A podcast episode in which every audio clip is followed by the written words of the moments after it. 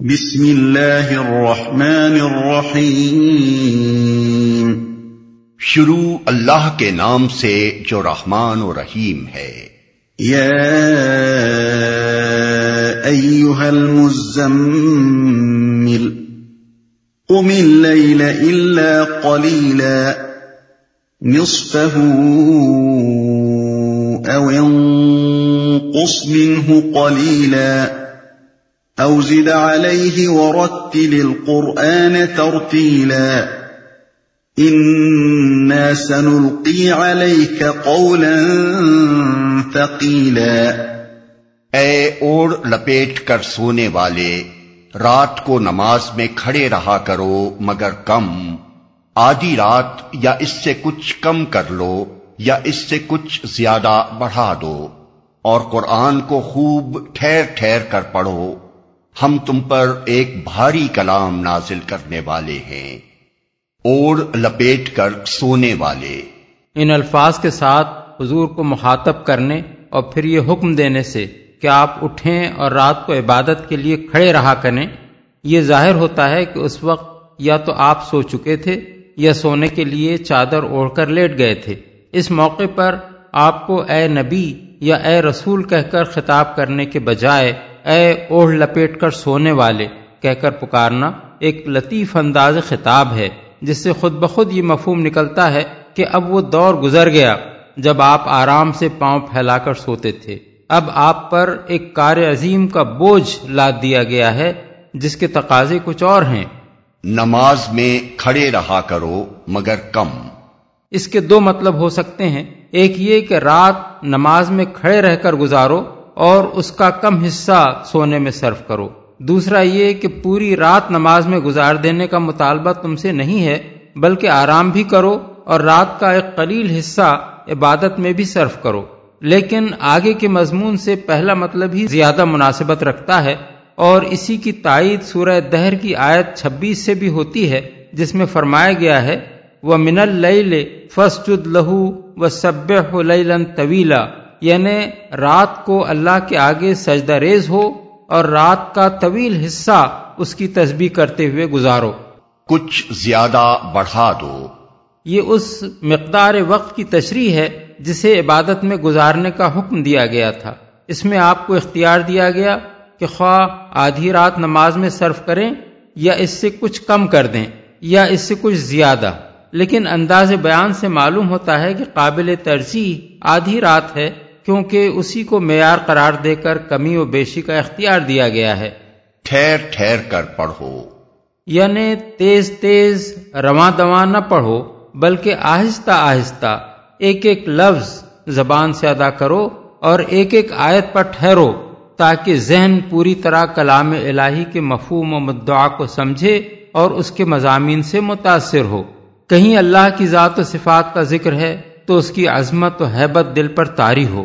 کہیں اس کی رحمت کا بیان ہے تو دل جذبات تشکر سے لبریز ہو جائے۔ کہیں اس کے غضب اور اس کے عذاب کا ذکر ہے تو دل پر اس کا خوف تاری ہو۔ کہیں کسی چیز کا حکم ہے یا کسی چیز سے منع کیا گیا ہے تو سمجھا جائے کہ کس چیز کا حکم دیا گیا ہے اور کس چیز سے منع کیا گیا ہے۔ غرض یہ قرت محض قرآن کے الفاظ کو زبان سے ادا کر دینے کے لیے نہیں بلکہ غور و فکر اور تدبر کے ساتھ ہونی چاہیے۔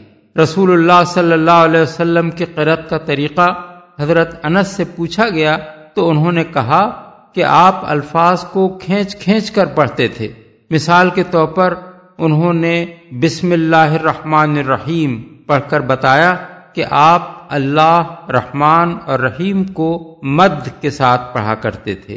بحوالہ بخاری۔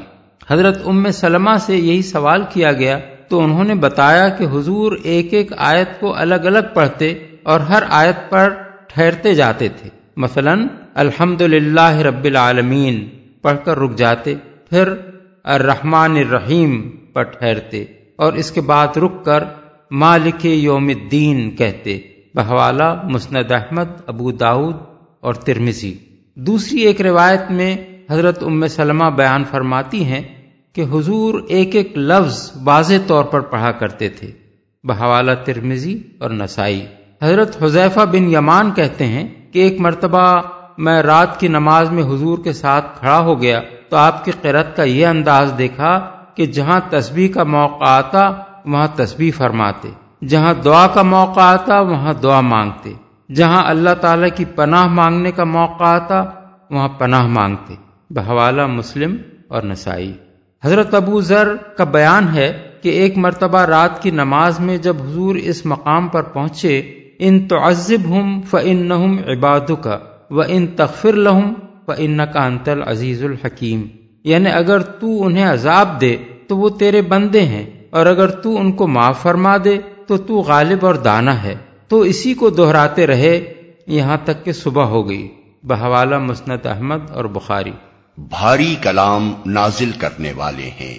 مطلب یہ ہے کہ تم کو رات کی نماز کا یہ حکم اس لیے دیا جا رہا ہے کہ ایک بھاری کلام ہم تم پر نازل کر رہے ہیں، جس کا بار اٹھانے کے لیے تم میں اس کے تحمل کی طاقت پیدا ہونی ضروری ہے۔ اور یہ طاقت تمہیں اسی طرح حاصل ہو سکتی ہے کہ راتوں کو اپنا آرام چھوڑ کر نماز کے لیے اٹھو اور آدھی آدھی رات یا کچھ کم و بیش عبادت میں گزارا کرو۔ قرآن کو بھاری کلام اس بنا پر بھی کہا گیا ہے کہ اس کے احکام پر عمل کرنا، اس کی تعلیم کا نمونہ بن کر دکھانا، اس کی دعوت کو لے کر ساری دنیا کے مقابلے میں اٹھنا اور اس کے مطابق عقائد و افکار، اخلاق و آداب اور تہذیب و تمدن کے پورے نظام میں انقلاب برپا کر دینا ایک ایسا کام ہے جس سے بڑھ کر کسی بھاری کام کا تصور نہیں کیا جا سکتا۔ اور اس بنا پر بھی اس کو بھاری کلام کہا گیا ہے کہ اس کے نزول کا تحمل بڑا دشوار کام تھا۔ حضرت زید بن ثابت کہتے ہیں کہ ایک مرتبہ رسول اللہ صلی اللہ علیہ وسلم پر وہی اس حالت میں نازل ہوئی کہ آپ اپنا زانو میرے زانو پر رکھے ہوئے بیٹھے تھے۔ میرے زانو پر اس وقت ایسا بوجھ پڑا کہ معلوم ہوتا تھا کہ اب ٹوٹ جائے گا۔ حضرت عائشہ فرماتی ہیں کہ میں نے سخت سردی کے زمانے میں حضور پر وہی نازل ہوتے دیکھی ہے، آپ کی پیشانی سے اس وقت پسینہ ٹپکنے لگتا تھا۔ بحوالہ بخاری، مسلم، مالک ترمزی اور نسائی۔ ایک اور روایت میں حضرت عائشہ کا بیان ہے کہ جب کبھی آپ پر اس حالت میں وہی نازل ہوتی کہ آپ اونٹنی پر بیٹھے ہوں، تو اونٹنی اپنا سینہ زمین پر ٹکا دیتی تھی اور اس وقت تک حرکت نہ کر سکتی تھی جب تک نزول وہی کا سلسلہ ختم نہ ہو جاتا۔ بحوالہ مسند احمد، حاکم اور ابن جریر۔ ان ناشئة الليل هي اشد وطئا واقوم قيلا ان لك في النهار سبحا طويلا. واذكر اسم ربك وتبتل اليه تبتيلا. رب المشرق والمغرب لا اله الا هو فاتخذه وكيلا. در حقیقت رات کا اٹھنا نفس پر قابو پانے کے لیے بہت کارگر اور قرآن ٹھیک پڑھنے کے لیے زیادہ موزوں ہے۔ دن کے اوقات میں تو تمہارے لیے بہت مصروفیات ہیں۔ اپنے رب کے نام کا ذکر کیا کرو۔ اور سب سے کٹ کر اسی کے ہو رہو۔ وہ مشرق و مغرب کا مالک ہے، اس کے سوا کوئی خدا نہیں ہے۔ لہذا اسی کو اپنا وکیل بنا لو۔ رات کا اٹھنا۔ اصل میں لفظ ناش اتل استعمال کیا گیا ہے، جس کے متعلق مفسرین اور اہل لغت کے چار مختلف اقوال ہیں۔ ایک قول یہ ہے کہ ناش سے مراد نفس ناش ہے۔ یعنی وہ شخص جو رات کو اٹھے۔ دوسرا قول یہ ہے کہ اس سے مراد رات کے اوقات ہیں۔ تیسرا قول یہ ہے کہ اس کے معنی ہے رات کو اٹھنا۔ اور چوتھا قول یہ ہے کہ اس لفظ کا اطلاق محض رات کو اٹھنے پر نہیں ہوتا بلکہ سو کر اٹھنے پر ہوتا ہے۔ حضرت عائشہ اور مجاہد نے اسی چوتھے قول کو اختیار کیا ہے۔ بہت کارگر۔ اصل میں لفظ اشد وط ان استعمال ہوا ہے جس کے معنی میں اتنی وسط ہے کہ کسی ایک فقرے میں اسے ادا نہیں کیا جا سکتا۔ اس کا ایک مطلب یہ ہے کہ رات کو عبادت کے لیے اٹھنا اور دیر تک کھڑے رہنا چونکہ طبیعت کے خلاف ہے اور نفس اس وقت آرام کا مطالبہ کرتا ہے، اس لیے یہ فعل ایک ایسا مجاہدہ ہے جو نفس کو دبانے اور اس پر قابو پانے کی بڑی زبردست تاثیر رکھتا ہے۔ اس طریقے سے جو شخص اپنے آپ پر قابو پالے اور اپنے جسم و ذہن پر تسلط حاصل کر کے اپنی اس طاقت کو خدا کی راہ میں استعمال کرنے پر قادر ہو جائے، وہ زیادہ مضبوطی کے ساتھ دین حق کی دعوت کو دنیا میں غالب کرنے کے لیے کام کر سکتا ہے۔ دوسرا مطلب یہ ہے کہ یہ دل اور زبان کے درمیان موافقت پیدا کرنے کا بڑا مؤثر ذریعہ ہے، کیونکہ رات کے ان اوقات میں بندے اور خدا کے درمیان کوئی دوسرا حائل نہیں ہوتا اور اس حالت میں آدمی جو کچھ زبان سے کہتا ہے وہ اس کے دل کی آواز ہوتی ہے۔ تیسرا مطلب یہ ہے کہ یہ آدمی کے ظاہر و باطن میں مطابقت پیدا کرنے کا بڑا کارگر ذریعہ ہے۔ کیونکہ رات کی تنہائی میں جو شخص اپنا آرام چھوڑ کر عبادت کے لیے اٹھے گا، وہ لامحالہ اخلاص ہی کی بنا پر ایسا کرے گا۔ اس میں ریاکاری کا سرے سے کوئی موقع ہی نہیں ہے۔ چوتھا مطلب یہ ہے کہ یہ عبادت چونکہ دن کی عبادت کی بنسبت آدمی پر زیادہ گراں ہوتی ہے اس لیے اس کا التظام کرنے سے آدمی میں بڑی ثابت قدمی پیدا ہوتی ہے اور وہ خدا کی راہ میں زیادہ مضبوطی کے ساتھ چل سکتا ہے۔ اس راہ کی مشکلات کو زیادہ استقامت کے ساتھ برداشت کر سکتا ہے۔ زیادہ موزوں ہے۔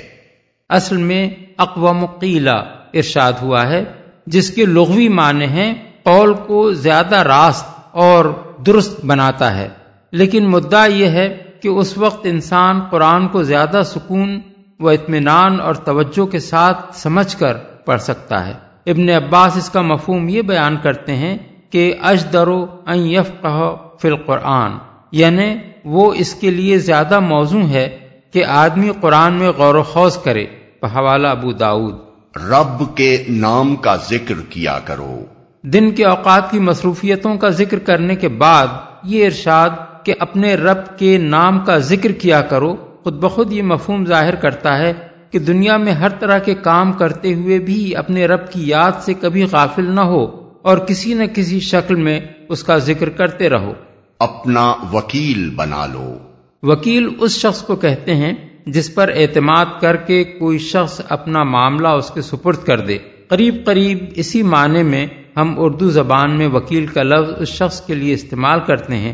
جس کے حوالے اپنا مقدمہ کر کے ایک آدمی مطمئن ہو جاتا ہے کہ اس کی طرف سے وہ اچھی طرح مقدمہ لڑ لے گا اور اسے خود اپنا مقدمہ لڑنے کی حاجت نہ رہے گی۔ بس آیت کا مطلب یہ ہے کہ اس دین کی دعوت پیش کرنے پر تمہارے خلاف مخالفتوں کا جو طوفان اٹھ کھڑا ہوا ہے اور جو مشکلات تمہیں پیش آ رہی ہیں، ان پر کوئی پریشانی تم کو لاحق نہ ہونی چاہیے۔ تمہارا رب وہ ہے جو مشرق و مغرب یعنی ساری کائنات کا مالک ہے۔ جس کے سوا خدائی کے اختیارات کسی کے ہاتھ میں نہیں ہیں۔ تم اپنا معاملہ اسی کے حوالے کر دو اور مطمئن ہو جاؤ کہ اب تمہارا مقدمہ وہ لڑے گا تمہارے مخالفین سے وہ نمٹے گا اور تمہارے سارے کام وہ بنائے گا۔ واصبر على ما يقولون اور جو باتیں لوگ بنا رہے ہیں ان پر صبر کرو۔ اور شرافت کے ساتھ ان سے الگ ہو جاؤ۔ الگ ہو جاؤ کا مطلب یہ نہیں ہے کہ ان سے مقاطع کر کے اپنی تبلیغ بند کر دو، بلکہ اس کا مطلب یہ ہے کہ ان کے منہ نہ لگو، ان کی بےحودگیوں کو بالکل نظر انداز کر دو اور ان کی کسی بدتمیزی کا جواب نہ دو۔ پھر یہ اعتراض بھی کسی غم اور غصے اور جھنجلاہٹ کے ساتھ نہ ہو، بلکہ اس طرز کا اعتراض ہو جس طرح ایک شریف آدمی کسی بازاری آدمی کی گالی سن کر اسے نظر انداز کر دیتا ہے اور دل پر میل تک نہیں آنے دیتا۔ اس سے یہ غلط فہمی نہ ہونی چاہیے کہ رسول اللہ صلی اللہ علیہ وسلم کا طرز عمل کچھ اس سے مختلف تھا، اس لیے اللہ تعالیٰ نے حضور کو یہ ہدایت فرمائی۔ اصل میں تو آپ پہلے ہی سے اسی طریقے پر عمل فرما رہے تھے، لیکن قرآن میں یہ ہدایت اس لیے دی گئی کہ کفار کو بتا دیا جائے کہ تم جو حرکتیں کر رہے ہو ان کا جواب نہ دینے کی وجہ کمزوری نہیں ہے بلکہ اللہ نے ایسی باتوں کے جواب میں اپنے رسول کو یہی شریفانہ طریقہ اختیار کرنے کی تعلیم دی ہے۔ وَذَرْنِي وَالْمُكَذِّبِينَ أُولِي النَّعْمَةِ وَمَهِّلْهُمْ قَلِيلًا۔ ان جھٹلانے والے خوشحال لوگوں سے نمٹنے کا کام تم مجھ پر چھوڑ دو۔ اور انہیں ذرا کچھ دیر اسی حالت پر رہنے دو۔ مجھ پر چھوڑ دو۔ ان الفاظ میں صاف اشارہ اس بات کی طرف ہے کہ مکے میں دراصل جو لوگ رسول اللہ صلی اللہ علیہ وسلم کو جھٹلا رہے تھے اور طرح طرح کے فریب دے کر اور تعصبات ابھار کر عوام کو آپ کی مخالفت پر آمادہ کر رہے تھے، وہ قوم کے کھاتے پیتے، پیٹ بھرے، خوشحال لوگ تھے، کیونکہ انہی کے مفاد پر اسلام کی اس دعوت اصلاح کی زد پڑ رہی تھی۔ قرآن ہمیں بتاتا ہے کہ یہ معاملہ صرف رسول اللہ صلی اللہ علیہ وسلم ہی کے ساتھ خاص نہ تھا، بلکہ ہمیشہ یہی گروہ اصلاح کی راہ روکنے کے لیے سنگ گرام بن کر کھڑا ہوتا رہا ہے۔ مثال کے طور پر ملاحظہ ہو، سورہ العراف آیات ساٹھ، چھیاسٹھ، پچہتر اور اٹھاسی۔ سورہ المومنون آیت تینتیس۔ سبا آیات چونتیس اور پینتیس۔ سورہ الزخرف آیت تیئیس۔ ان لدينا انكالا وجحيما وطعاما ذا غصة وعذابا أليما يوم ترجف الأرض والجبال وكانت الجبال كثيبا مهيلا ہمارے پاس ان کے لیے بھاری بیڑیاں ہیں اور بھڑکتی ہوئی آگ اور حلق میں پھنسنے والا کھانا اور دردناک عذاب۔ یہ اس دن ہوگا جب زمین اور پہاڑ لرز اٹھیں گے اور پہاڑوں کا حال ایسا ہو جائے گا جیسے ریت کے ڈھیر ہیں جو بکھرے جا رہے ہیں۔ بھاری بیڑیاں ہیں۔ جہنم میں بھاری بیڑیاں مجرموں کے پاؤں میں اس لیے نہیں ڈالی جائیں گی کہ وہ بھاگ نہ سکیں، بلکہ اس لیے ڈالی جائیں گی کہ وہ اٹھ نہ سکیں۔ یہ فرار سے روکنے کے لیے نہیں بلکہ عذاب کے لیے ہوں گی۔ بکھرے جا رہے ہیں۔ چونکہ اس وقت پہاڑوں کے اجزاء کو باندھ کر رکھنے والی کشش ختم ہو جائے گی اس لیے پہلے تو وہ باریک بھر بھری ریت کے ٹیلے بن جائیں گے پھر جو زلزلہ زمین کو ہلا رہا ہوگا اس کی وجہ سے یہ ریت بکھر جائے گی اور ساری زمین ایک چٹیل میدان بن جائے گی۔ اسی آخری کیفیت کو سورہ توحا آیات 105 تا 107 میں اس طرح بیان کیا گیا ہے کہ لوگ تم سے پوچھتے ہیں کہ ان پہاڑوں کا کیا بنے گا؟ کہو، میرا رب ان کو دھول بنا کر اڑا دے گا اور زمین کو ایسا ہموار چٹھیل میدان بنا دے گا کہ اس میں تم کوئی بل اور سلوٹ نہ دیکھو گے۔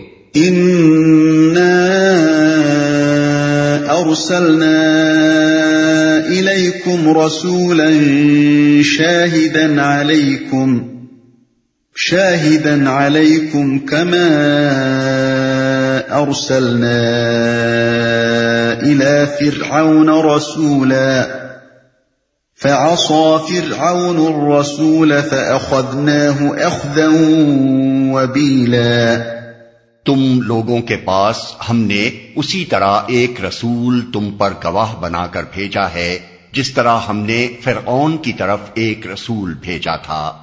پھر دیکھ لو کہ جب فرعون نے اس رسول کی بات نہ مانی، تو ہم نے اس کو بڑی سختی کے ساتھ پکڑ لیا۔ تم لوگوں کے پاس۔ اب مکے کے ان کفار کو خطاب کیا جا رہا ہے جو رسول اللہ صلی اللہ علیہ وسلم کو جھٹلا رہے تھے۔ اور آپ کی مخالفت میں سرگرم تھے۔ گواہ بنا کر بھیجا ہے۔ رسول اللہ صلی اللہ علیہ وسلم کو لوگوں پر گواہ بنا کر بھیجنے کا مطلب یہ بھی ہے کہ آپ دنیا میں ان کے سامنے اپنے قول اور عمل سے حق کی شہادت دیں۔ اور یہ بھی کہ آخرت میں جب اللہ تعالی کی عدالت برپا ہوگی اس وقت آپ یہ گواہی دیں کہ میں نے ان لوگوں کے سامنے حق پیش کر دیا تھا۔ فكيف تتقون إن كفرتم يوما يجعل الولدان شيبا السماء منفطر به كان وعده مفعولا اگر تم ماننے سے انکار کرو گے تو اس دن کیسے بچ جاؤ گے جو بچوں کو بوڑھا کر دے گا؟ اور جس کی سختی سے آسمان پھٹا جا رہا ہوگا، اللہ کا وعدہ تو پورا ہو کر ہی رہنا ہے۔ جو بچوں کو بوڑھا کر دے گا۔ یعنی اول تو تمہیں ڈرنا چاہیے کہ اگر ہمارے بھیجے ہوئے رسول کی بات تم نے نہ مانی، تو وہ برا انجام تمہیں دنیا ہی میں دیکھنا ہوگا جو فرون اس سے پہلے اسی جرم کے نتیجے میں دیکھ چکا ہے۔ لیکن اگر فرض کرو کہ دنیا میں تم پر کوئی عذاب نہ بھی بھیجا گیا تو روز قیامت کے عذاب سے کیسے بچ نکلو گے؟ ان هذه تذكرة فمن شاء اتخذ الى ربه سبيلا یہ ایک نصیحت ہے۔ اب جس کا جی چاہے اپنے رب کی طرف جانے کا راستہ اختیار کر لے۔